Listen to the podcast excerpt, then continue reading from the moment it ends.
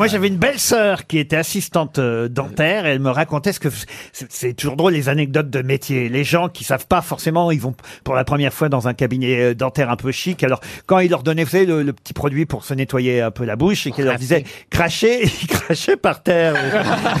Comme au Far West. Moi, j'avais un beau-frère qui était ingénieur. Ah oui? Quoi? Alors?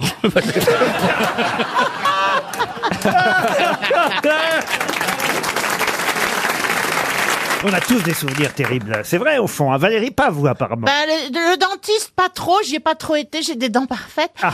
Non, moi, c'est des plus des aventures chez le gynécologue. Oh là là là Pourquoi, pourquoi tu parles de gynécologie quand on te parle de dents? Mais parce que j'ai pas. Valérie, on ne révèle pas les coins champignons.